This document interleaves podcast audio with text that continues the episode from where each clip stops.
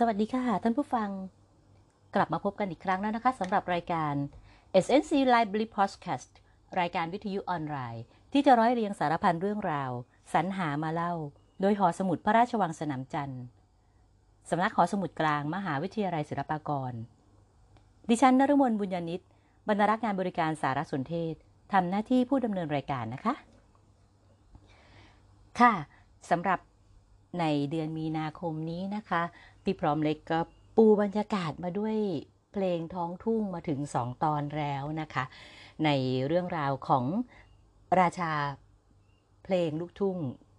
ก็คือครูสุรพลสมบัติเจริญ และราชินีเพลงลูกทุ่ง คุณพุ่มพวงดวงจันทร์นะคะ เรายังอยู่ในบรรยากาศของคนร่ำรวยที่นาเนาะนะคะเราอยู่ยังอยู่ในบรรยากาศของเดือนมีนาคม วันนี้พี่พร้อมเล็กก็จะมีเรื่องราวที่ยัง ไปไม่ไกลจากท้องทุ่งนามาเล่าสู่ท่านผู้ฟังนะคะ แต่ก็จะเป็นอะไรที่เข้มข้นขึ้นมานิดนึงนะคะ วันนี้พี่พร้อมจะมีเรื่องราวของออพัฒนาการการสื่อสารในเพลงลูกทุ่งนะคะ ซึ่งเป็นผลงานวิจัยนะคะ อันนี้ต้องบอกว่าเป็นการทำผลงานวิจัยมาแล้วนะคะว่า การสื่อสารในเพลงลูกทุ่งของเรานะคะ ที่ ผ่านการเล่าเรื่องตามค่านิยมของสังคมไทยเรานะคะจากอดีตสู่ปัจจุบันนะคะมีลักษณะเป็นอย่างไรนะคะผลงานวิจัยเรื่องนี้นะคะก็จะเป็นเรื่องพัฒนาการในการสื่อสารของเพลงลูกทุ่ง ผ่านการเล่าเรื่องตามค่านิยมของสังคมไทย จากอดีตสู่ปัจจุบันนะคะผู้ที่ทำการวิจัยคือคุณทัศ ทัศวศิลป์นะคะทูสรานนท์นะคะซึ่งท่านเป็นนักศึกษาปริญญาโทคณะนิเทศศาสตร์ และนวัตกรรมจะการจัดการนะคะของสถาบันบัณฑิตพัฒนาบริหารศาสตร์ หรือว่านิด้านั่นเองนะคะผลงานวิจัยของท่านเป็นอะไรที่น่าสนใจนะคะเเรื่องราวของวงการเพลงลูกทุ่งเนี่ยนะคะเราจะเห็นได้ว่ามันมันค่อนข้างจะใกล้ชิดกับกับสังคมไทยเรานะคะในงานวิจัยอันนี้นะคะก็จะ เขาก็ได้ศึกษาพัฒนาการในการสื่อสารของเพลงลูกทุ่งนะคะผ่านการเล่าเรื่องตามค่านิยมของสังคมไทยนะคะโดยศึกษากระบวนการสร้างสรรค์ผลงานนะคะแล้วก็ปัจจัยที่เป็นตัวกำหนดการเล่าเรื่องของเพลงลูกทุ่งนะคะแล้วก็ตลอดจนค่านิยมของสังคมไทยจากอดีตสู่ปัจจุบัน ต้องบอกว่าตรงนี้อยู่ในบริบทของช่วงปีพุทธศักราช 2500 ถึง 2558 นะคะ ซึ่งก็ย้อนถอยหลังไปไกลนะคะ 2,500 นี่พี่พร้อมเลยยังไม่เกิดเลยนะคะ ก็กว่าเดี๋ยวนะฮะห้าห้าร้อยถึงห้าสิบแปดก็คือประมาณเอ่อห้าสิบห้าห้าห้าสิบห้าสิบเก้าปีเนาะห้าสิบแปดก็ห้าหนึ่งถึงห้าสิบแปดอีพศสองพันห้าร้อยก็อีกหนึ่งปีห้าสิบเก้าปีถอยหลังไปจากอ๋อไม่ใช่ฮะ ไม่ใช่ถอยหลังไปจากปัจจุบันด้วย คือช่วงเวลาที่เขาทำการวิจัยนะคะ ก็ ในระยะเวลา 59 ปีในวงการเพลงลูกทุ่งนะคะซึ่งในเพลงลูกทุ่งเนี่ยนะคะก็มักจะเป็นเป็นเนื้อเพลงเนื้อหาต่างๆนะคะก็จะเป็นบ่งบอกถึงค่านิยมทางสังคมไทยของเรานะคะซึ่งก็มักจะสะท้อนเรื่องของวัฒนธรรม ซึ่งมีความแตกต่างกันไปในแต่ละยุคสมัยนะคะ แล้วก็ ความหมายตลอดจนการเล่าเรื่องของเพลงลูกทุ่งในแต่ละช่วงเวลานะคะ ก็จะเป็นการนำเสนออผลงานเพลงอะนะคะส่วนใหญ่ซึ่งมีการเสนอแบบเป็นนัยยะ แล้วก็บางบางครั้งก็ต้องอาศัยการตีความด้วยนะคะทีนี้ในการทำวิจัยของคุณทัศวสินเนี่ยนะคะเธอก็ทำการวิจัยเชิงคุณภาพนะคะซึ่งต้องบอกว่าเป็นเป็น เป็นการใช้การสัมภาษณ์แบบเจาะลึกนะคะโดยสัมภาษณ์ทั้งตัวศิลปินเองนะฮะแล้วก็ผู้ที่เกี่ยวข้องนะคะอาทิเช่น ผู้ประพันธ์เพลง ผู้บริหารค่ายเพลง และจัดรายการเพลงลูกทุ่งต่างๆ เหล่านี้นะคะรวมทั้งศึกษาจากเอกสารทางประวัติศาสตร์ด้วยนะคะเรื่องราวที่เธอศึกษานั้นน่าสนใจนะคะมันสะท้อนให้เห็นถึงความสัมพันธ์สอดคล้อง แล้วก็เป็นจุดเปลี่ยนที่สำคัญของประวัติศาสตร์ สังคมการเมืองเศรษฐกิจ และก็เทคโนโลยีในแต่ละยุคสมัยนะคะในการศึกษาของอคุณทัศวศิลป์นะคะเธอก็ได้แบ่งออกเป็น4ยุค4ช่วงของยุคสมัยของของการศึกษาเพลงลูกทุ่งนะคะก็คือเอ่อเป็นลูกทุ่งระหว่างปีพุทธศักราช 2507 ถึง 2515 ต้องบอกว่าเธอศึกษามาพร้อมกับพี่พร้อมเลกเกตเลยนะคะก็ในปี 2507 นะถึง 2515 นะคะ ก็ก่อนเหตุการณ์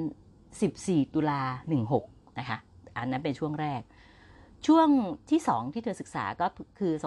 2516 นะคะ จนถึง 2540 นะคะ ก็คือนับตั้งแต่ช่วง 14 ตุลา นะฮะ ถ้าถ้าเราคิดคิดยุคสมัยแบบที่ที่ที่ที่มี keyword นิดนึงนะคะ ก็จะเป็นประมาณนั้นนะฮะ ประมาณช่วง 14 ตุลามาจนถึง 2540 คิดว่าตัวเลข 40 ตรงนี้อยู่ในใจของคนไทย ส่วนใหญ่เนาะซึ่งได้รับผลกระทบจากฟองสบู่แตกนะคะ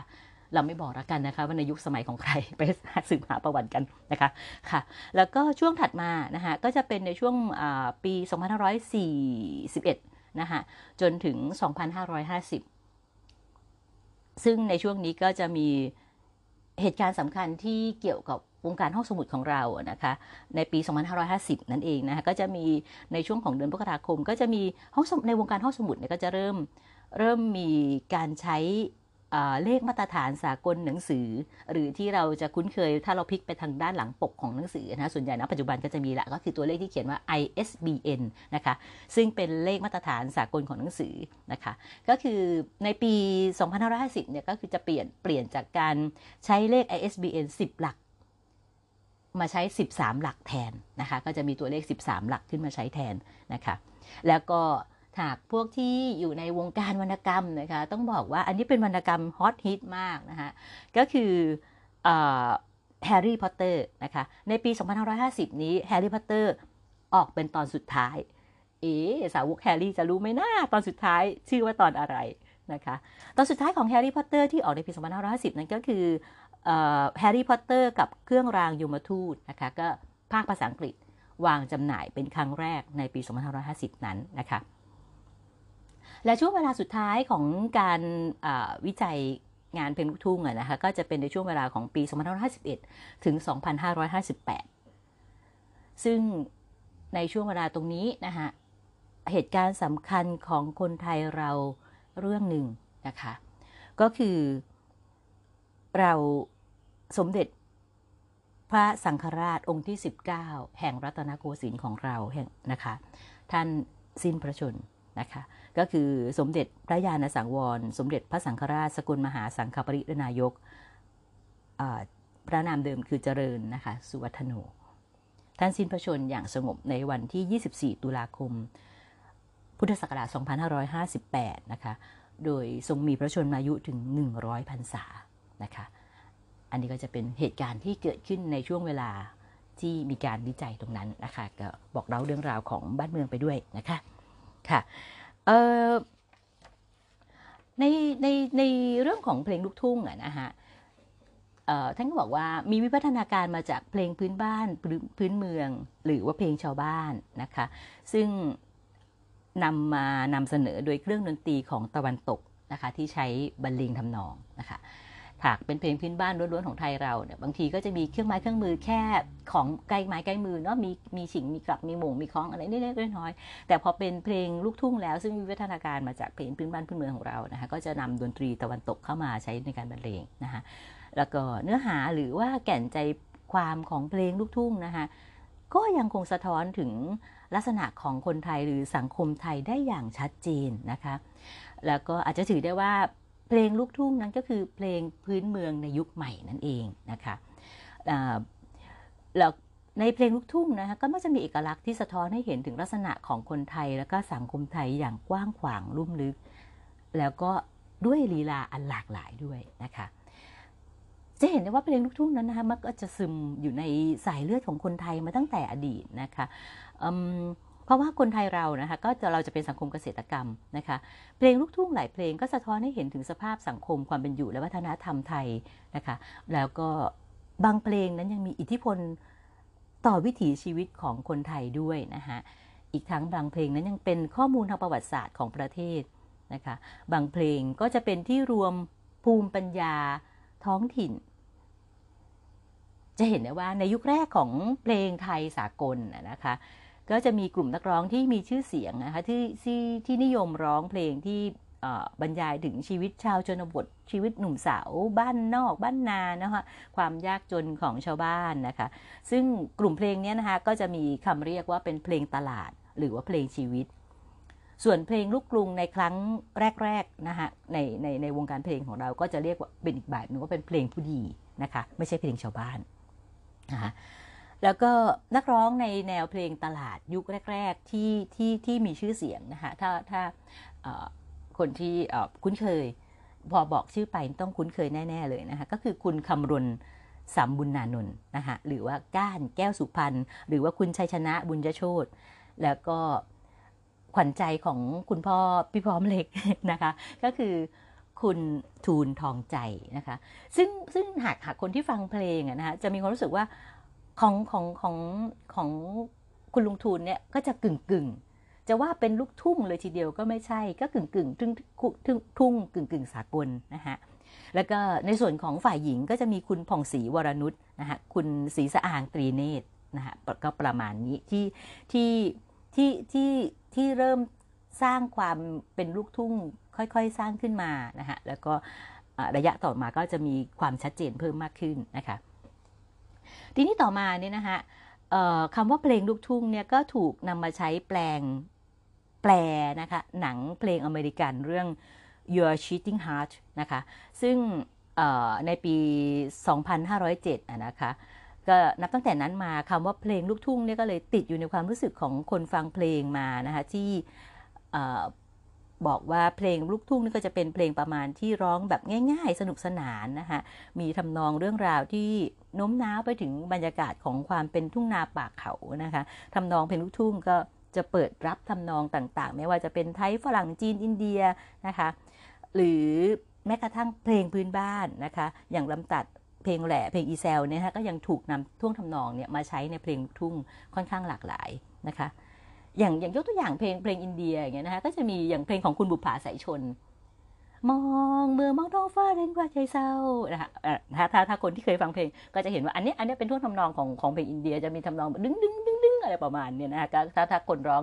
ออกลีลานิดนึงก็จะมีอาการแบบโยกโยกศีรษะนิดนึงประมาณนั้น แต่ไม่ใช่แรปโยนะคะก็จะเป็นการแบบสายเขาเรียกอะไรนะเออเออสายสายคอไหมเนาะเนาะเหมือนเหมือนเหมือนอินเดียประมาณนั้นนะคะเออสำหรับ วิวัฒนาการของเพลงลูกทุ่งนะคะในยุคแรก ๆ อย่างที่พี่พร้อมเล็กบอกไปนะคะก็คือเราเราเรียกเพลงทำนองนี้รวมๆว่าเพลงไทยสากลนะคะยังไม่ได้แยกออกเป็นประเภทเพลงลูกทุ่งหรือเพลงลูกกรุงนะคะก็ถือว่าเป็นเพลงกลุ่มเดียวกันนะคะนักร้องเพลงเพลงที่เพลงสากลนะคะก็ร้องเพลงประเภทที่มีสาระบรรยายถึงชีวิตชนบท หนุ่มสาวบ้านนาความยากจนนะคะก็คือเรียกอย่าง ว่าเพลงตลาดเพลงชีวิต ซึ่งส่วนใหญ่แล้วนะคะนักร้องกลุ่มนี้นะคะหลายหลายท่าน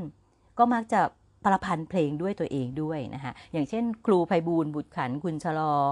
ไตรตรองสอน หรือว่าครูพยงมุกดานะคะครูพยงมุกดานี่ต้องบอกว่าเป็นเป็นเป็นเออ เป็นขุนพลที่แต่งเพลงลูกทุ่ง แล้วมีลีลาเป็นสไตล์ของตัวเอง ค่อนข้างจะสนุกสนานนะคะถ้าคนคนที่ชอบเพลงลูกทุ่งสไตล์สไตล์ที่ที่สนุกสนาน รวมทั้งครูครูเองเนี่ยเวลาที่ครูออกมาร้องเพลงนะคะจะเห็นได้ว่าหน้าคุณครูเนี่ยแบบสนุกสนุก ถ้าถ้าพูดภาษาง่ายๆ คือท a l e n t นะฮะของของในในในสไตล์ของครูพดพยงมุกดาก็จะเป็นลักษณะนั้นนะฮะหรือแม้กระทั่งคุณมงคลอมาตยกุล หรือคุณเบนจามินนะฮะคนคนนี้ก็เป็นอีกคนหนึ่งนะคะคือคุณตุ้มทองโชคชนะนั่นเองนะคะในวงการจะรู้จักกันตรงนี้มากกว่านะคะแล้วก็ขุนพลเพลงที่สำคัญเลยที่ร้องแล้วแต่งเพลงตัวเองได้อย่างโด่งดังมาก ก็คือครูสุรพลสมบัติเจริญนั่นเองนะคะ นะคะ แล้วก็วงดนตรีที่ที่ที่ที่เด่นในแนวเพลงลูกทุ่งเนี่ยนะคะก็อย่างเช่น วงจุฬารัตน์ของคุณมงคลอมตยกุลนะคะแล้วก็วงของครูพยมมุกดาเองนี่ก็ถือว่ามีชื่อเสียงในยุคนั้นนะคะในซอยรู้สึกถ้าตรงถ้าจำไม่ผิดนะคะซอยซอยของที่เป็นแหล่งของนักร้องลูกทุ่งเลย คือจะอยู่บริเวณตรงกันข้ามเยื้องๆกับ สายใต้เก่าที่อยู่ทสามแยกไฟฉายนะคะ ไม่มั่นใจว่าซอยนี้หรือเปล่าที่เรียกว่าซอยบุปผาสวรรค์นะฮะเพราะว่าเผอิญว่าพี่พร้อมเล็กมีญาติอยู่ในซอยนั้น เวลาที่ไปหาญาติเนี่ยก็จะเห็นบางบางบางบางบางครั้งโอกาสโชคดีก็ได้เจอครูพยงด้วยนะคะค่ะแล้วก็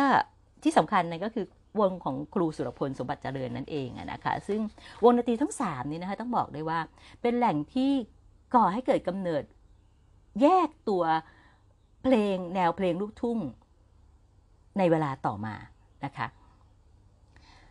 ซึ่งในสมัยแรกตอนแรกๆตอนนั้นนะคะก็ยังไม่มีคำว่านักร้องลูกทุ่งนะคะนักร้องชายที่ที่มีชื่อเสียงก็อย่างที่ได้กล่าวเรียนไปแล้วนะคะ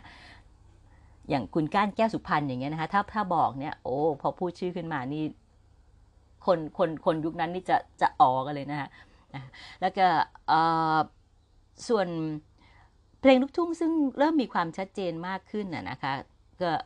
นับตั้งแต่คุณประกอบชัยพิพัฒน์นะคะ ซึ่งเป็นนักจัดรายการเพลงทางสถานีไทยโทรทัศน์ ได้ตั้งชื่อรายการว่าเพลงลูกทุ่งเมื่อปลายปี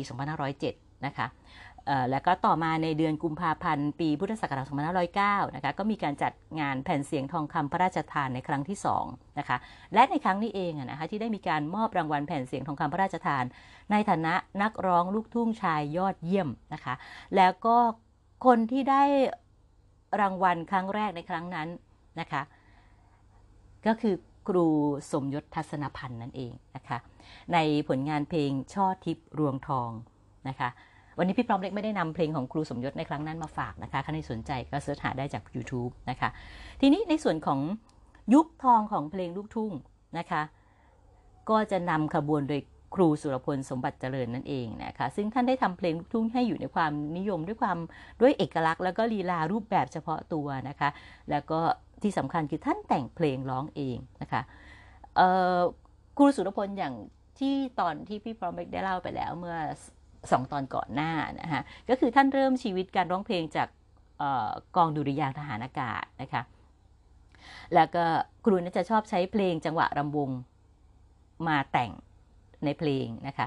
ผลงานของเพลงของคนครูก็จะมีลีลาสนุกสนานคลิคลื้นเป็นส่วนใหญ่นะคะ อย่างเช่นเพลงเสียวไส้หรือว่าเพลงของปลอมจำได้ไหมคะ ที่บอกว่าคุณผู้หญิงนุ่งสั้นนะคะนะประมาณนั้นเพลงเสียวไส้ที่บางคนก็จะมักติดปากเรียกว่าเพลงนุ่งสั้นแต่จริงชื่อเพลงก็คือเพลงเสียวไส้นะคะ ในยุคของครูสุรพลนั้นอาจจะกล่าวได้ว่าเป็นช่วงเวลาที่เพลงลูกทุ่งพัฒนามาถึงจุดสุดยอดนะคะก็เป็นยุคทองของเพลงลูกทุ่งก็อยู่ในระหว่างปีประมาณปี 2506 ถึง 2513 นะคะซึ่งครูครูสุรพลนะคะก็ได้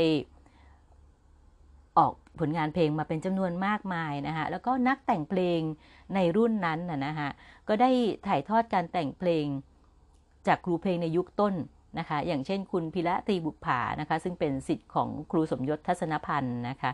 ส่วนวงดนตรีจุฬารัตน์นั้นนะคะ ก็จะมี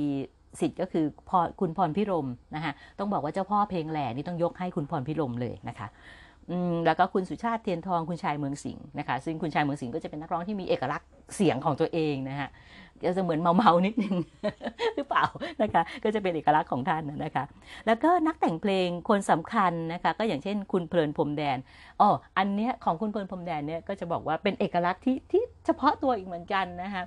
เหมือนเหมือนเขาเรียกอะไรนะถ้าเป็นเพลงอีสานเขาเรียกอะไรนะเพลงเพลงเพลงลำเพลงเดินหรืออะไรประมาณนี้ไหมคือคือร้องไปบ่นไปเนาะก็จะมีคำพูดสอดแทรกอยู่ในในเพลงของครูเพลินพรมแดนก็สนุกสนานไปอีกแบบหนึ่งนะคะหรือคุณจิ๋วพิจิตนะคุณสำเนียงม่วงทองคุณฉลองกาลเกตคุณชันชัยบัวบางสีคุณสมเสียนพานทองต่าง ๆ เหล่านี้นะคะซึ่งข้อมูลต่างๆ เหล่านี้นะคะต้องบอกว่า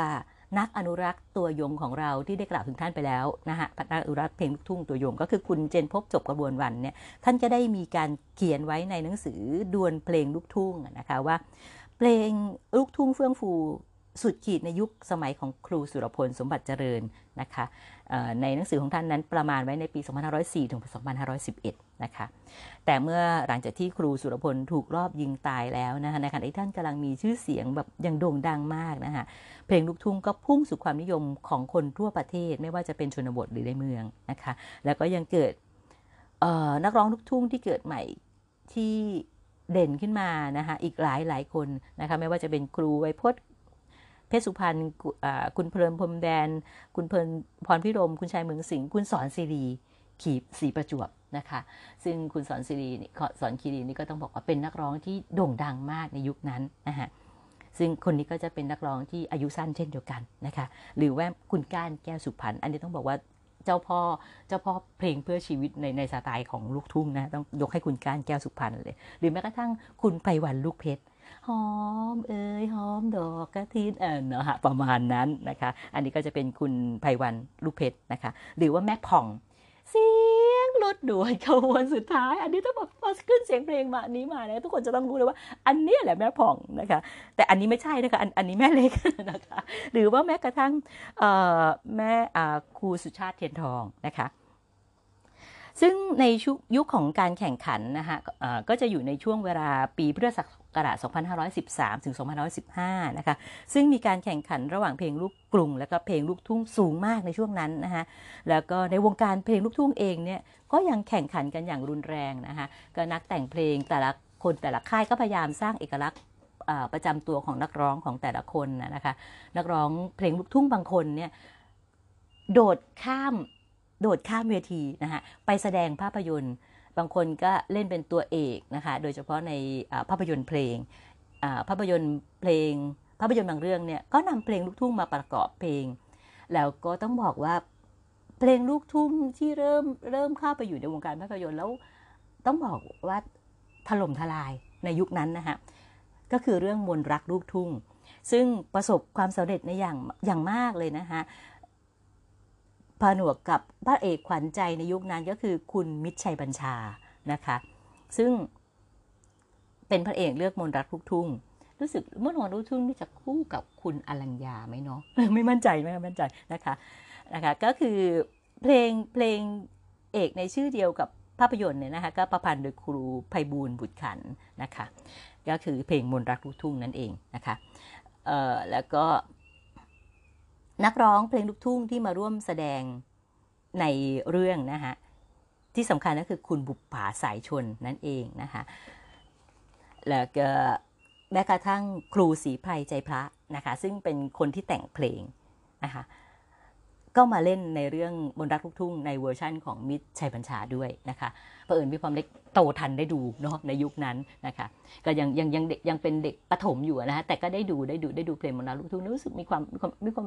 มีความสุขอะเนาะเสียงเพลงกับบรรยากาศ แล้วนึกออกไหมคะเพลงลูกทุ่งในยุคนั้นน่ะมันเป็นอะไรที่แบบเป็นเครื่องดนตรีที่แบบมันมันมันไม่ไม่ไม่ได้แบบแน่นเปรี้ยเหมือนเหมือนดนตรีในยุคปัจจุบันนะแต่มันมันมันมันมันคลาสสิกอะมันมันชวนฟังนะคะด้วยผสมกับบรรยากาศของท้องทุ่งด้วยแล้วเนี่ยพี่ความรู้สึกว่าเพลงเพลงลูกทุ่งสมัยก่อนเนี่ยก็คือ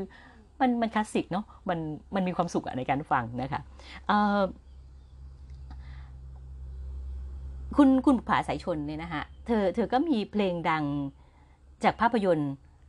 หลายเพลงนะคะ อย่างเพลงยมพบาลเจ้าขาเนี่ยก็ก็ดังมาจากภาพยนตร์เช่นเดียวกันนะคะเอ่อ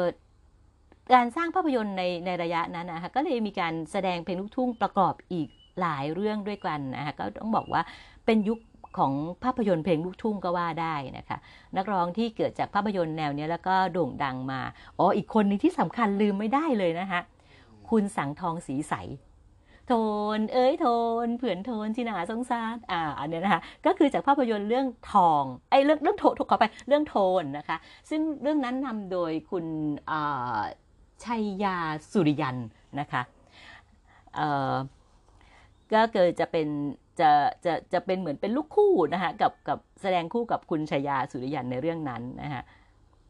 คุณสังทองเธอก็จะเป็นเป็นนักร้องที่มีบุคลิกตัวเองเป็นเป็นเอกลักษณ์นะคะก็คือเป็นนักร้องที่เธอเธอมีมีมีมีมีมีมีบุคลิกทางร่างกายนะคะที่เป็นเป็นเอกลักษณ์ คือถ้าเห็นนักร้อง ผมใสๆเนาะมาเนี่ยก็จะบอกว่าอันเนี้ยคุณสังทองหรือแม้กระทั่งอิทธิพลหลังจากนั้นมานะคะบุคคลที่มีบุคลิกแบบเนี้ยก็จะบอกว่าเป็นเป็นเป็นเป็นเป็นน้องสังทองอะไรประมาณอย่างนั้นนะคะเอ่อนักร้องที่ที่ที่เกิดอยู่ในยุคของเพลงภาพยนตร์นะคะอย่างคนอื่นๆ ก็อย่างเช่นรพินภูไทย คุณเสกสรรผู้กันทอง สอนคีรีศรีประจวบ คุณสมัยอ่อนวงนี่อีกคนหนึ่งนะคะถ้าถ้าเรานึกถึงเพลงแคนนะคะก็จะนึกถึงคุณสมัยอ่อนวงนะคะ เธอเธอเล่นแคนด้วยเนาะ คุณพนมนพพรอะอันนี้อันนี้ก็เป็นอีกคนที่สำคัญนะคะคุณยุพินแปลทองคุณชาตรีสีชน หรือแม้กระทั่งคุณกะเหว่าเสียงทอง คุณกังวานไผ่ลูกเพชรนะคะคุณกังวานไผ่ลูกเพชรนี่ก็เล่นสัตว์อยู่ในทุกทุกทุกท่านที่กล่าวมาเนี่ยนะคะก็คือได้อยู่เล่นแสดงหนังด้วย หรือบางท่านก็มีบทเพลงประกอบหนังนะคะทีนี้นักแต่งเพลงที่ประสบความสำเร็จในช่วงนั้นนะคะก็อย่างเช่นคุณการการุณวง คุณฉลองผู้สว่าง ชอคำชอีพงศักดิ์จันทรุขานะคะ คุณสุรินภาคสิรินะคะ แล้วก็อย่างที่บอกในช่วงเวลานั้น วงดนตรีลูกทุ่งเองก็มีการแข่งขันประชันกันสูงมากนะคะซอยที่เป็นแหล่งชุมชนของคนลูกทุ่งนะคะ ผลงานวิจัยฉบับนี้เขาบอกว่าก็คือซอยบุปผาสวรรค์นั่นเองอะนะคะ ซึ่งในช่วงนี้นะคะก็คนที่บุกเบิกซอยบุปผาสวรรค์ต้องบอกว่าเป็นคุณเพลินพรมแดนนะคะ นักร้องนักร้องเพลงเพลงเพลงเดินเนาะประมาณว่า บ่นด้วยร้องเพลงด้วยประมาณนั้นนะคะ ซึ่งท่านท่านได้เข้าไปอยู่ในซอยบุปผาสวรรค์เป็นคนแรกตั้งแต่ปี 2512 นะคะหลังจากนั้นนะคะก็ในช่วงเวลาของปี 2520 ถึง 2528 นะคะก็จะเป็นช่วงที่เกิดนักร้องเพลงลูกทุ่งลูกกรุงจำนวนมากนะคะแล้วก็การแข่งขันก็สูงมากเช่นเดียวกัน เพลงลูกทุ่งนั้นก็จะมีการประชุประกวด ประชันการแต่งกายนะคะโดยเฉพาะอย่างยิ่งต้องบอกว่าหางเครื่องในสมัยนั้นโอ้โหต้องบอกว่าละลานตามากนะคะลงวงดนตรีลูกทุ่งแต่ละวงเนี้ยทุ่มทุนนะคะในเรื่องของหางเครื่องมากเลยนะคะในช่วงเวลานั้นก็จะมีนักแต่งเพลงแนวลูกทุ่งนะคะก็จะเป็นครูชนละทีทานทอง คุณฉลองผู้สว่าง คุณคำพีแสงทองวิเชียนคุณเจริญชัยพร คุณเมืองคุณแสงทองเดี๋ยวคนค่ะ คุณฉลองผู้สว่างคุณคำพีแสงทองวิเชียน คุณคำเจริญชัยพร คุณเมืองสุพรรณนะคะ คุณสุชาติเทียนทอง คุณเชิญชัยชิมพะวง แล้วก็ดอยอินทนนท์ดาวบ้านดอนต่างๆ เหล่านี้นะคะ นักร้องชายที่อยู่ในความนิยมในยุคนั้น ถ้าบอกชื่อมานี่ต้องร้องอ๋อเลยนะคะ รักพี่ป้อมนานๆน้อยๆ แต่รักพี่เป้านานๆ ไม่ใช่พี่ป้อม พี่ป้อมพี่ป้อมไปอีกอีกสไตล์แล้วนะคะ ค่ะ ก็คือคุณสายันสัญญา นะคะ คุณเกียงไกรคุณสยาม หรือแม้กระทั่งลูกไม้หล่นใต้ต้นก็คือคุณสุรชัยสมบัติเจริญนะคะ หรือว่าพี่แอลยอดอคุณยอดรักสลักใจ คุณสอนชัยไม่วิเชียน คุณสอนเพชรสอนสุพรรณคุณไพรพรไพศลต่างๆนะคะก็จะเกิดในยุคของช่วง 2520ถึง2528 นะคะแล้วปรากฏการณ์ใหม่ในวัฒการของเพลงลูกทุ่งในยุคนั้นนะคะก็จะมีนักร้องเพลงลูกทุ่งหญิงที่ได้รับการขนานนาม คนนี้ลืมไม่ได้เลยนะคะก็คือแม่ผึ้งของเรานั่นเองนะคะคุณพุ่มพวงดวงจันทร์ซึ่งบอกว่า เธอเป็นราชินีเพลงลูกทุ่งในยุคนั้นนะคะซึ่งเป็นนักร้องที่ได้รับความนิยมสูงสุดนะฮะ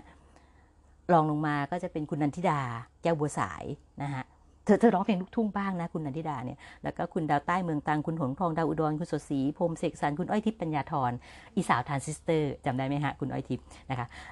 ก็จะบอกได้ว่าประมาณปี 2528 เป็นต้นมานะคะก็แฟชั่นการแสดงคอนเสิร์ตของนักร้องแนวสตริงนะคะก็จะ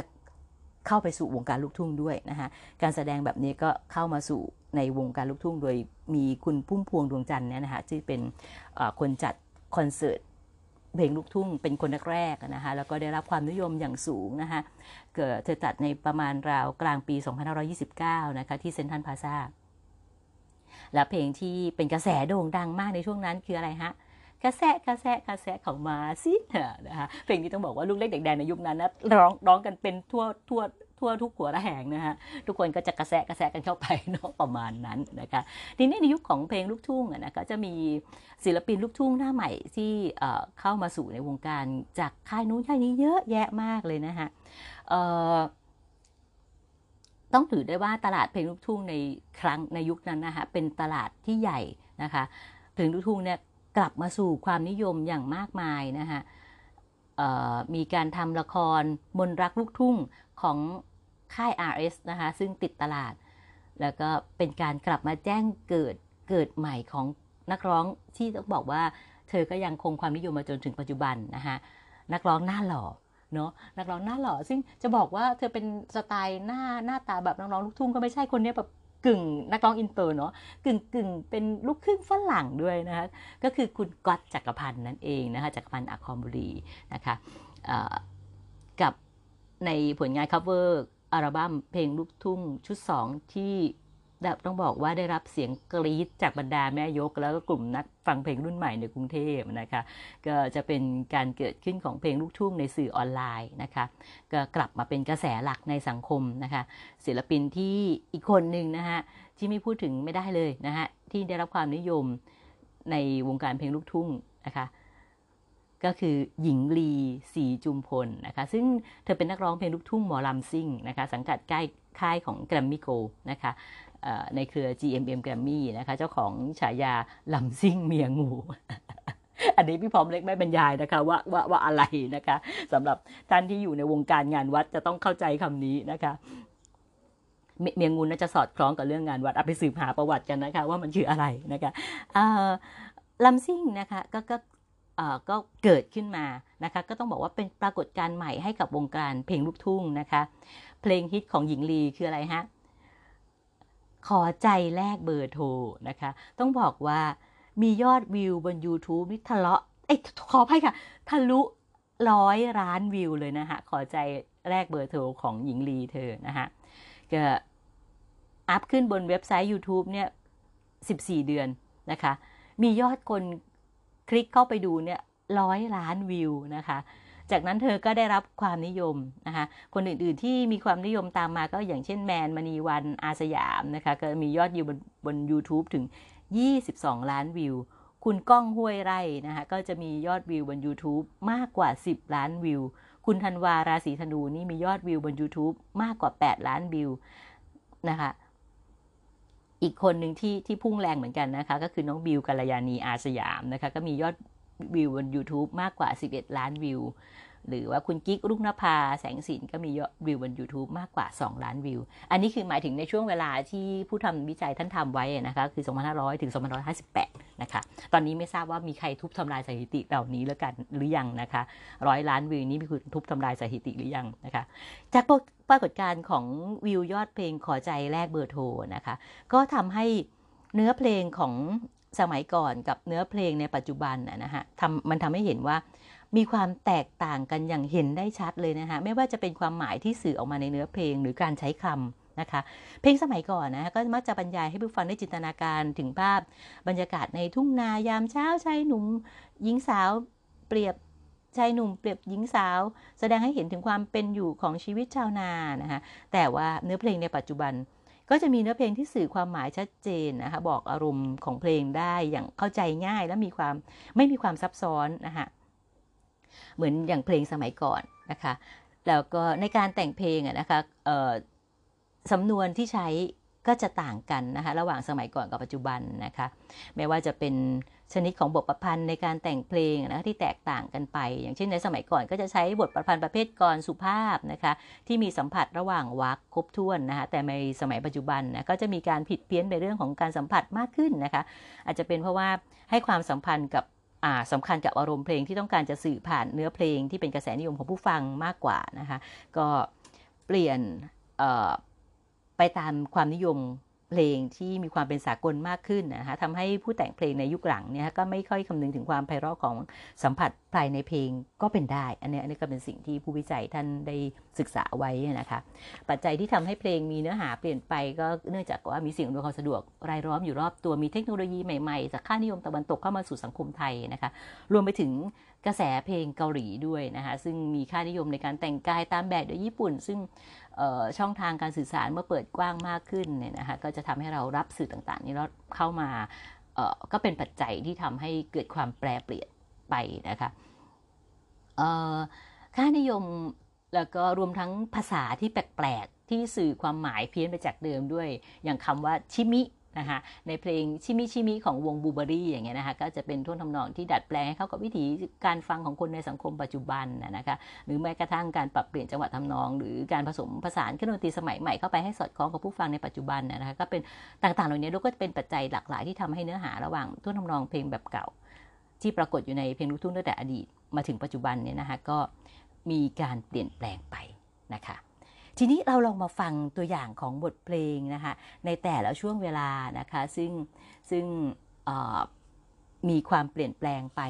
นะคะว่าใน 4 ยุคสมัยนะคะซึ่งค่านิยมของสังคมไทยในคำร้องของเพลงลูกทุ่งนะคะมีการพัฒนาไปนะคะ มีการสื่อสารผ่านภาษาที่เรียบเรียงถ้อยคำภาษาสระสวยใช้การเปรียบเทียบไปในยุคแรกนะมาสู่ที่ผู้หญิงผู้ชายมีการเพาะชอบพอกันไปมาหาสู่กันตามประเพณีมีการสู่สู่ขอกันตามประเพณีที่ดีงามนะคะ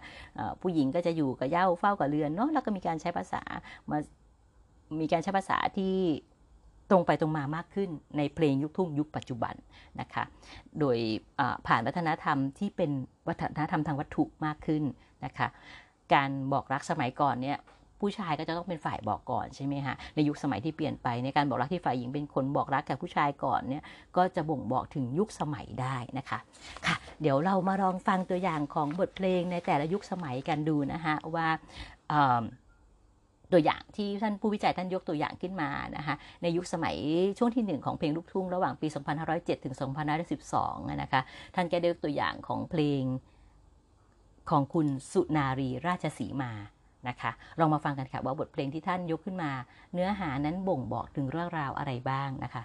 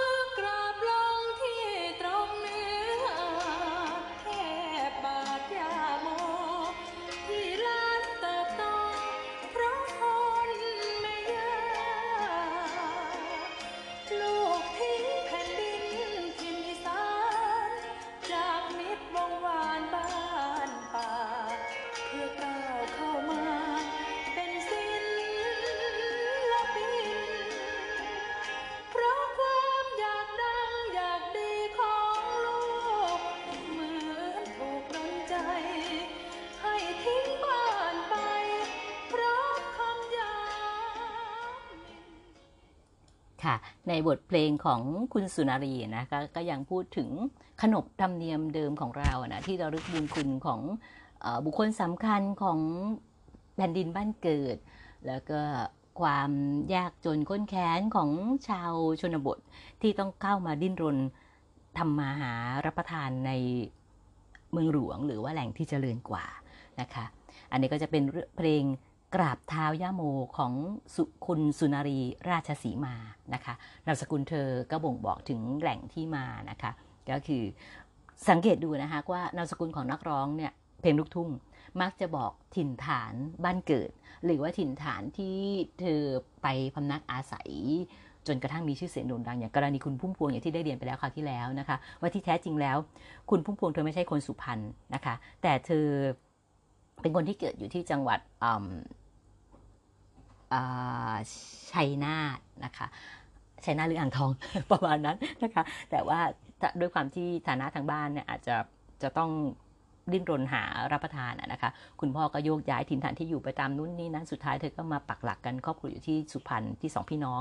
คนก็เข้าใจส่วนใหญ่ว่าคุณผู้พวงเป็นคนสุพรรณแต่จริงๆไม่ใช่นะคะค่ะ แล้วก็อีกบทเพลงหนึ่งนะคะของคุณเมืองมนสมบัติเจริญนะคะ ซึ่งก็ยังอยู่ในช่วงปี 2507 ถึง 2515 ลองมาฟังตัวอย่างกันค่ะว่า เพลงของคุณเมืองมนนั้นกล่าวถึงเรื่องอะไร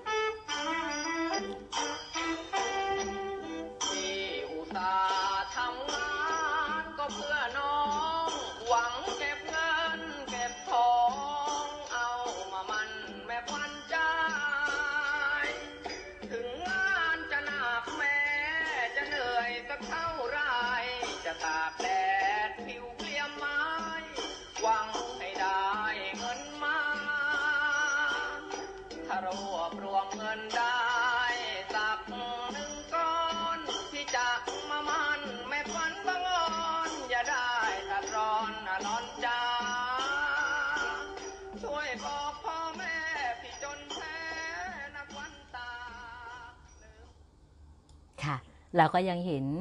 ท่วงทำนองของความเป็นชาวทุ่งเนาะที่ที่อาจจะไม่ได้มีฐานะนะก็เพียรพยายามที่จะเก็บเงินเก็บทองไปแต่งงานเนาะโดยเข้าทางออกขออภัยค่ะ เข้าตามตรอกออกตามประตูนะคะกับบทเพลงนี้ของคุณเมืองมนสมบัติเจริญก็คือเพลงเก็บเงินแต่งงานนะคะ ทีนี้มาสู่ในยุคที่สองนะคะ ของเพลงลูกทุ่งระหว่างปี 2516 ถึง 2540 เราลองมาดูฟังตัวอย่างกันค่ะว่า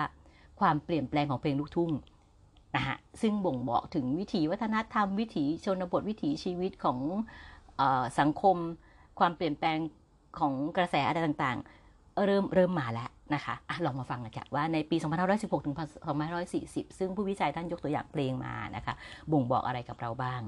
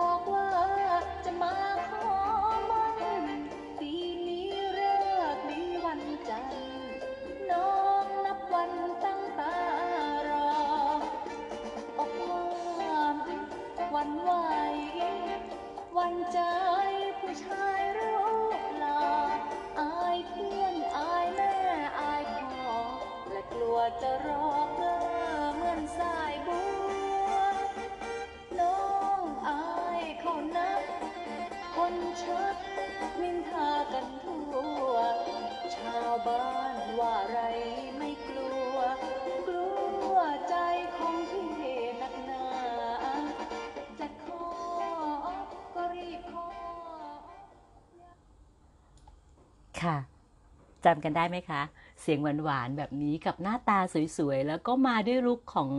ต้องบอกว่าคุณสิรินทานิยากรเนี่ยนะคะ เธอมาด้วยลุคของเออคนเมืองนะคะไม่ใช่สาวชาวทุ่ง แต่เธอร้องเพลงลูกทุ่ง แล้วก็ต้องบอกว่าคุณสิรินทานั้นเป็นนักร้องเพลงลูกทุ่งยุคแรกๆ หรือเปล่าไม่ไม่มั่นใจนะคะที่ที่จบการศึกษาถึงระดับปริญญาตรี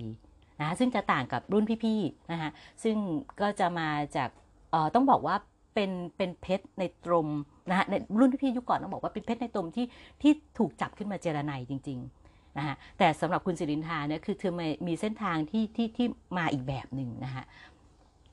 ก็เพลงนี้ก็คือเพลงจะขอก็รีบขอนะคะจากเพลงของกลับเท้าย่าโม เพลงเก็บเงินแต่งงาน ซึ่งซึ่งหนุ่มสาวจะบอกรักกันเนี่ยก็คือเหมือนยังอยู่ในกรอบของประเพณีวัฒนธรรมไทยของเราอยู่นะคะเข้าตามตรอกออกตามประตู อันนี้เริ่มมาเร่งรัด ชายหนุ่มแล้วจะขอก็รีบมาประมาณนั้นนะคะก็อันนี้ก็จะเป็นบทเพลงของคุณสิรินทานิยากรนะคะ แล้วก็อีกเพลงหนึ่งนะคะที่ท่านผู้วิจัยท่านได้นำเสนอในในช่วง2516ถึง2540 เพลงนี้ต้องบอกว่าเด็กรุ่นนั้นนะคะ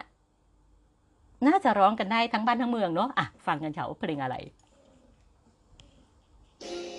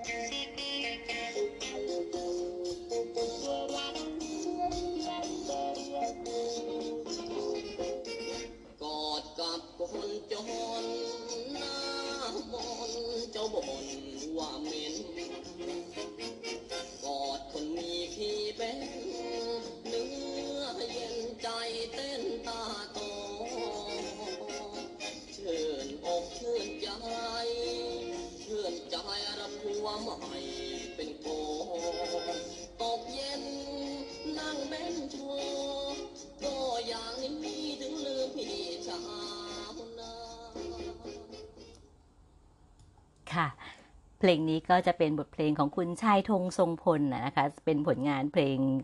คำร้องและทำนองของครูฉลองผู้สว่างนะคะ เพลงปูไข่ไก่ลงนะคะ อันนี้ต้องบอกว่าวัยรุ่นยุคนั้นเนาะได้ยินเพลงนี้เมื่อไหร่นี่ขาแข้งมันต้องขยับนะคะแม้กระทั่งตัวพี่พร้อมเล็กเองนี่นั่งจัดรายการไปนี่นั่งเฉยๆไม่ได้นะ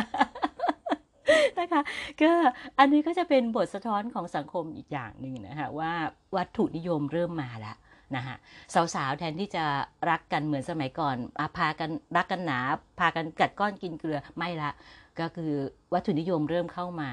นะคะก็ชายยากจนนี่ก็มักจะพ่ายรักไปพ่ายรถเบนซ์ประมาณนั้นนะคะ อันนี้ก็จะมาจากบทเพลงเนื้อเพลงของลูกทุ่งในยุคของ 2516 ถึง 2540 นะคะอะทีนี้ในยุคสมัยต่อมาเป็นช่วงที่ 3 ของงานผลงานวิจัยฉบับนี้นะคะก็คือในช่วงปี 2541 ถึง 2550 นะคะ ต้องบอกว่านักร้องคนนี้จนปัจจุบันเธอก็ยังอยู่ในใจแม่ยกอยู่นะคะอะบรรทายกันสิว่าเป็นเพลงของใครนะคะ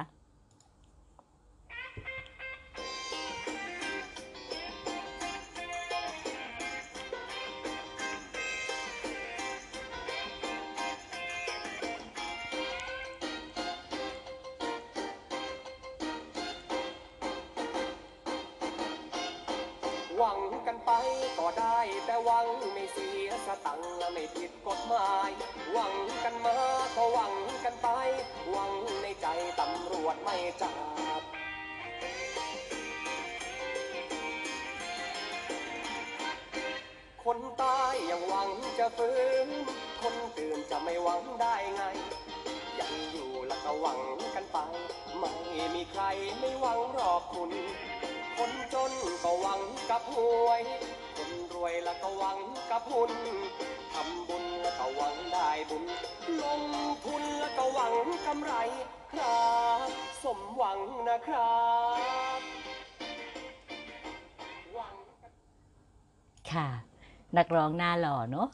ต้องบอกว่าหล่อแบบอินเตอร์ หน้าตาเธอกระเดียดไปทางลูกครึ่งอะนะคะ ก็คือคุณก๊อตจักรพันธ์ เดิมเธอเป็นจักรพันธ์อาบคอนบุรีเนาะรู้สึกตอนหลังจะเปลี่ยนเป็นคอนบุรีธีรโชตนะคะ กับบทเพลงสมหวังนะครับ เราต้องบอกว่ากระแสสมหวังเนี่ยนะคะ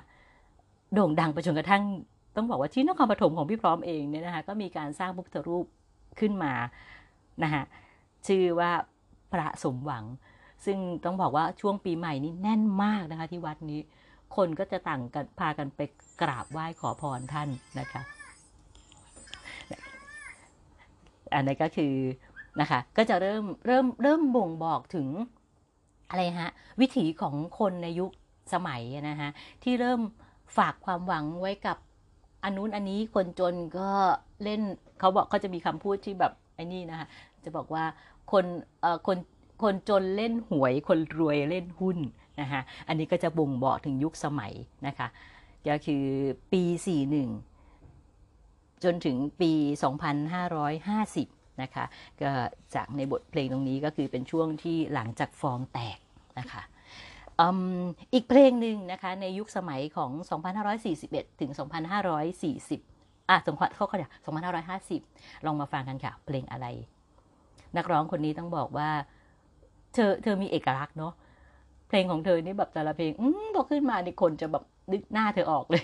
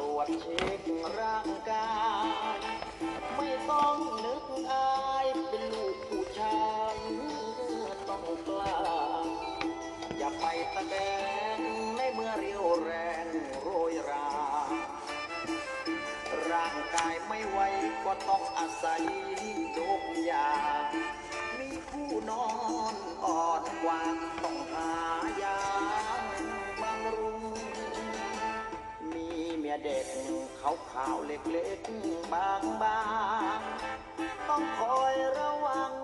เพราะชายต่างวังใจมุ่งค่ะ เพลงนี้จะบอกว่าเป็นเป็นเป็นเป็นอ,อุปนิสัย หรือว่าลักษณะหนึ่งของผู้ชายไทยก็ว่าได้นะคะซึ่งสมัยสมัยก่อนนี่ก็จะแบบแอบมีเล็กมีน้อย แต่ก็แบบแอบแอบเนาะสมัยถัดมานี่ก็เริ่มแบบ เปิดเผย แล้วตัวสาวๆเองนะฮะซึ่งซึ่งก็มีหลากหลายพฤติกรรมที่เกี่ยวกับทำให้เกิดเพลงนี้ขึ้นมานะคะ เพลงนี้ก็คือเพลงมีเมียเด็กนะคะของคุณผ่อพรศักดิ์ส่องแสงนะคะสาวจันทั้งกูบประมาณนั้นนะคะถ้าพูดถึงคุณคุณพรศักดิ์ค่ะ แล้วก็ยุคสุดท้ายของเพลงลูกทุ่งนะคะซึ่งผู้วิจัยได้ทำไว้นะคะ ก็คือในยุคประมาณระหว่างพศพุทธศักราช2551 ถึง 2558 นะคะ ลองมาฟังกันค่ะว่า มันบ่งบอกความเป็นยุคสมัยด้วยเทคโนโลยีนะคะอะลองมาฟังกันค่ะ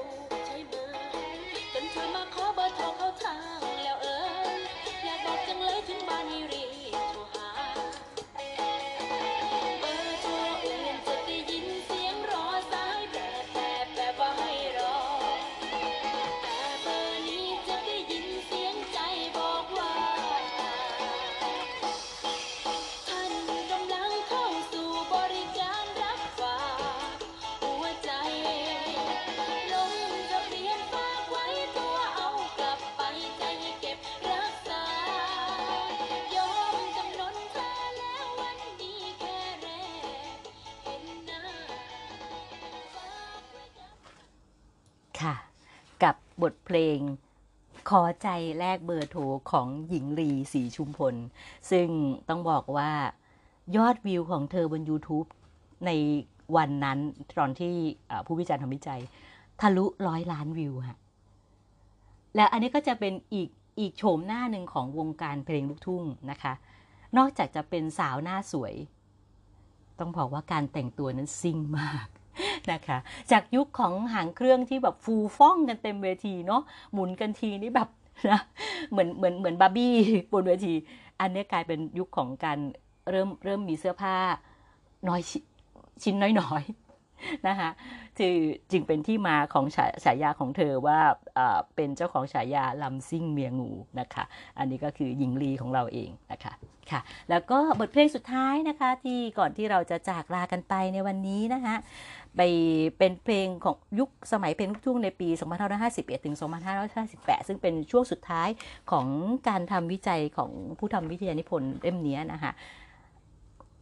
อันนี้ก็บอกว่าเป็นนักร้องหนุ่มหน้าหล่ออีกคนหนึ่งนะคะก็ขวัญใจเพลงลูกทุ่ง จะต้องรู้จักคนนี้ค่ะ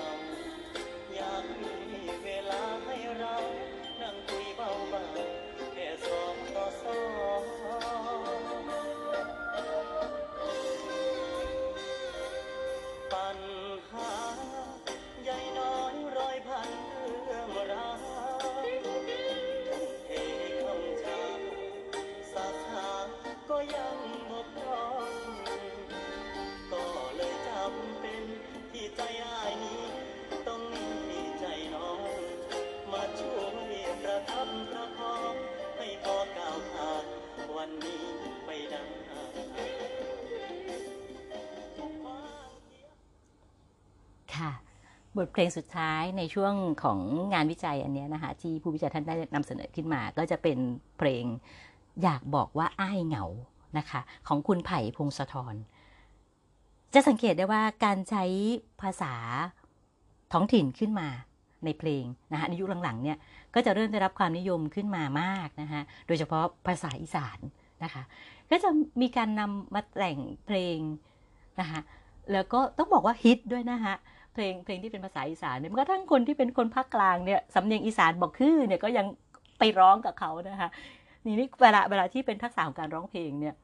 จะสำเนียงคือบอกคือเนี่ยก็คือก็จะต้องใส่เสียงตัวเองให้มันเป็นอีสานให้มากที่สุดนะคะทีนี้บางครั้งเนี่ยอย่างตัวพี่พร้อมเองพี่พร้อมเองเนี่ยเวลาที่ที่ดูอะไรที่เป็นอีสานบางทีเราก็เนาะ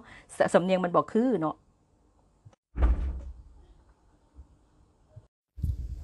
ค่ะก็ ในความรู้สึกนะคะเวลาที่ที่เราจะไปพูดไปร้องไปอะไรก็ตามนะที่เป็นเรื่องของภาษาเนี่ยมันมันมันก็ต้องต้องมีการพัฒนาทักษะนิดนึงนะคะที่ที่มันจะทำให้ไม่ขัดหูผู้ฟังผู้ชมที่ที่ท่านท่านเป็นคนใช้ภาษานั้นๆนะฮะในความรู้สึกอันอันนี้ก็ขอขออภัยนะคะ อันนี้เป็นการเป็นเป็นการแสดง เป็นการบอกเล่าความรู้สึกส่วนตัวนะคะเพราะว่าเออเผอิญว่าคือพี่พร้อมเองก็ไม่ใช่คนอีสานนะคะก็เป็นลูกนครปฐมเดียกันเนิดเนี่ยแหละค่ะแต่ว่าเผอิญได้มีช่วงเวลาหนึ่งซึ่งไปศึกษาอยู่ที่ทางทางขอนแก่นนะคะก็ในชีวิตนักศึกษา 4 ปีตรงนั้นนะก็ก็จะมีเพื่อนฝูงที่เป็นชาวอีสานอยู่ล้อมรอมรอบตัว แล้วก็ด้วยความที่อาจจะเป็นคนที่ชอบทางด้านภาษานิดนึงนะคะก็จะแบบเนาะ ไปอยู่กับซุ่มหมูเห่าเนาะก็ว่ากันไปตามภาษา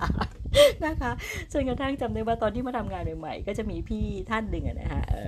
ลุงลุงบุญจันนะคะเธอเธอก็เป็นคนขอนแก่นเหมือนกันคนขอนแก่นเธอว่าจังสันเนาะเธอก็บอกโอ้ยเนาะอีนางนี่ว่าภาษาคือเนาะ อันนี้ก็คือเธอก็เธอเธอก็เธอก็ชมอะนะเธอก็ชมจนกระทั่งแบบมีผู้ชายบางคนก็เข้าใจว่าอีนางเนี่ยเป็นคนอีสานด้วยกันกับลุงบุญจันทร์ว่าเวลาเจอหน้ากันนี่ไรก็จะกระน้องกระเน่งกระน้องกระเน่งก็คุยภาษาอีสานกันเนาะซึ่งถามว่าเรารู้หมดไส้หมดพุงความเป็นอีสานไม่ฮะก็ก็ก็ได้แค่พื้นพื้นพูดคุยได้นะฮะซึ่งบางคนเนี่ยที่เขาเป็นอีสานจริงๆหรืออีสานลึกๆเนี่ยพอเขาเจอพูดเราบอกคือเนี่ยเขาไม่พูดด้วยนะคะ อืมนะคะ ก็จะเป็นลักษณะแบบนั้น ลักษณะเดียวกันก็ความรู้สึกเดียวกันเวลาที่พี่ป้อมได้เห็นอะไรที่ที่อย่างสมมติดารา ดาราที่แสดงแล้วยุคหลังไหนก็จะมีละครทีวีใช่ไหมฮะที่ที่ที่อะมันต้องพูดบทเป็นภาษาอีสานอะแล้วทีนี้พอเราฟังแล้วมันมันมันบอกคือเนาะมันฟังแล้วมัน นะคะก็ประมาณนั้นนะคะก็คือมันก็คงต้องมีการฝึกปลนนะคะในเรื่องของภาษาในเรื่องของทักษะการใช้ไม่ว่าจะเป็นคำหรือว่าสำเนียงอะไรก็ตาม เช่นเดียวกัน เวลาที่นักร้องเพลงลูกกรุง มาร้องเพลงลูกทุ่งเราจะคิดว่าทุกคนจะมีความรู้สึกเดียวกันว่าเพลงลูกทุ่งร้องยาก ร้องให้ไพเราะแล้วมีมีน้ำเสียงมีว่ามีต้องบอกว่าลูกลูกทุ่งเนี่ยเป็นอะไรที่แบบละเอียดละอี้ละออนะถ้าเทียบกับเพลงไทยเดิมเนี่ย ต้องต้องเทียบตรงนั้นเลยนะฮะคือคือคือลูกคอลูกเอื้อนลูกนั้นลูกนี้แล้วก็น้ำเสียงเนี่ยมันคือถ้ามันมันได้ครบทุกเม็ดเนี่ยคนฟังจะมีความสุขมากนะฮะในขณะที่เพลงลูกกรุงคนร้องก็จะต้องมีทักษะของภาษาที่ชัดถ้อยชัดคำภาษาชัดเจนนะคะก็ก็ก็จะเป็นคนละสไตล์กันไปนะคะก็ก็ ทั้งหมดทั้งทุกสิ่งทุกสิ่งทุกอย่างก็คือการพัฒนาการฝึกฝนนั่นเองนะคะไม่ว่าจะเป็นการร้องเพลงการพูดจาหรืออะไรก็ตามนะคะค่ะสำหรับในเรื่องราวของอพัฒนาการเพลงลูกทุ่งนะคะจาก คาดจาตามค่านิยมของสังคมยุคสมัยที่เปลี่ยนแปลงไป ก็บอกอะไรกับเราหลายเรื่องหลายราวนะคะไม่ว่าจะเป็นวิถีชีวิตความเป็นอยู่หรือว่าปัจจัยต่างๆ ที่แวดล้อมสังคมในยุคนั้นๆ ต้องบอกว่าลูกทุ่งคือลมหายใจของคนไทยก็ว่าได้นะคะ ไม่ได้เฉพาะคนที่เป็นคนชนบทหรือว่าชาวไร่ชาวนานะคะแต่มันบอกถึงวิถีของสังคมนะคะบอกถึงพัฒนาการ บอกถึงความเปลี่ยนแปลงเรื่องราวต่างๆ ในสังคมไทยของเราได้ค่อนข้างชัดเจน และคิดว่าทุกๆเพลงเพลงอย่างถ้าเป็นเพลงสากลก็คือเพลงสไตล์คันทรีนะคะก็จะบ่งบอกเรื่องราวต่างๆ เหล่านี้ได้ค่อนข้างชัดเจนนะคะ แต่ไม่ได้หมายความว่าเพลงสไตล์อื่นไม่ได้บ่งบอกนะคะอ่าอย่างเพลงแรปโยสมัยเนี้ยก็จะบอกทุกเรื่องราวสังคม แต่อาจจะแรปค่ายนี้อาจจะไปเน้นเรื่องนั้นแรปค่ายนี้ก็จะเป็นสไตล์อีกเรื่องหนึ่งนะคะก็ก็ก็ประมาณนั้นนะคะค่ะสำหรับการจัดรายการ s s c Library Podcast วันนี้นะคะ พี่พร้อมเล็กก็ต้องขออนุญาตจบ ลงตรงนี้นะคะ และก่อนจะจากลากันวันนี้นะคะ ก็ยังคงเป็นห่วงเป็นใยกันอยู่เช่นเดิมนะคะ สถานการณ์โควิดยังอยู่กับเรานะคะ เมื่อสัปดาห์ที่แล้วที่นครปฐมพบวันเดียวเพิ่มขึ้นมา 12 รายนะคะ แล้วก็เริ่มเข้าไปสู่ในโรงเรียนระดับเด็กเด็กมัธยม เด็กอนุบาล เพิ่มมากขึ้นนะคะ เป็นอะไรที่เด็กยุคนี้ น่าสงสารนะคะ บางผู้ปกครองเนี่ยได้คุยกับลูกหลานตัวเองในบ้านเนี่ย คือพอได้ยินคำพูดที่ลูกสะท้อนออกมาเนี่ยวิแบบเรารู้สึกว่าตาย เด็กยุคนี้เกิดมาในภาวะที่มันช่างขับขันมันน่าสงสารจริง ๆ จะเรียนจะสอบจะอะไรแต่อะไรยิ่งเด็กที่อยู่ในช่วงรอยต่อที่จะต้องข้ามข้ามข้ามชั้น ไปอยู่อีกระดับการศึกษาหนึ่งนะคะ เขาจะเครียดมากน้อยแค่ไหนนะคะกับภาวะของสังคมของสถานการณ์ที่มันไม่ปกติแบบนี้นะคะค่ะก็ฝากพวกเรานะคะ ฝากท่านผู้ฟังทุกท่านไว้นะคะ แล้วก็เตือนตัวเองด้วยนะคะ ว่าเรายังอยู่ในภาวะของวิกฤตโควิด -19 นะคะ ป้องกันตัวเอง ป้องกันคนรอบข้างนะคะ ไม่พาตัวเองไปอยู่ในจุดที่เสี่ยง หรือถ้าอยู่ในจุดที่เสี่ยงก็ต้องป้องกันตัวเองอย่างร้อยเปอร์เซ็นต์วิธีการใช้แมสยังคงอยู่กับสังคมไทยไปอีกนานเชื่อว่า แม้แต่พอพ้นวิกฤตของโควิดไปแล้ว อย่างเมื่อวานนี้เด็ก ๆ ที่บ้านก็คุยกันนะนะคะว่าอีกหน่อยถ้าเราไม่ใส่แมสเนี่ย เราคงรู้สึกว่าชีวิตเราผิดปกติ ซึ่งซึ่งในความเป็นส่วนตัวของพี่พร้อมพี่พร้อมเล็กโอเคนะคะสำหรับการใช้แมสกับชีวิตประจำวัน เราคือถึงแม้จะไม่มีเรื่องของโควิด แต่มันช่วยเราป้องกันอะไรได้อีกหลาย ๆ อย่างนะคะการติดต่อของเชื้อโรคแม้กระทั่งฝุ่น PM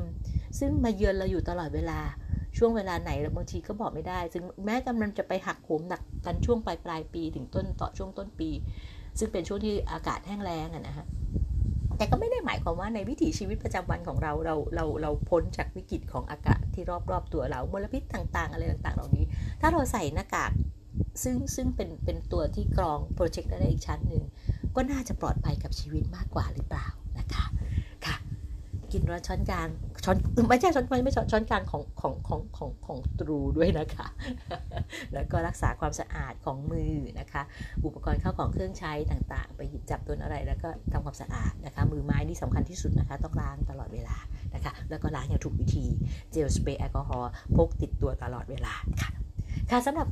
รายการวันนี้นะคะพี่พร้อมเลยก็ขออนุญาตกล่าวคำว่า สวัสดีค่ะ ขอให้ทุกท่านมีความสุขกับวันหยุดสุดสัปดาห์ค่ะ สวัสดีค่ะ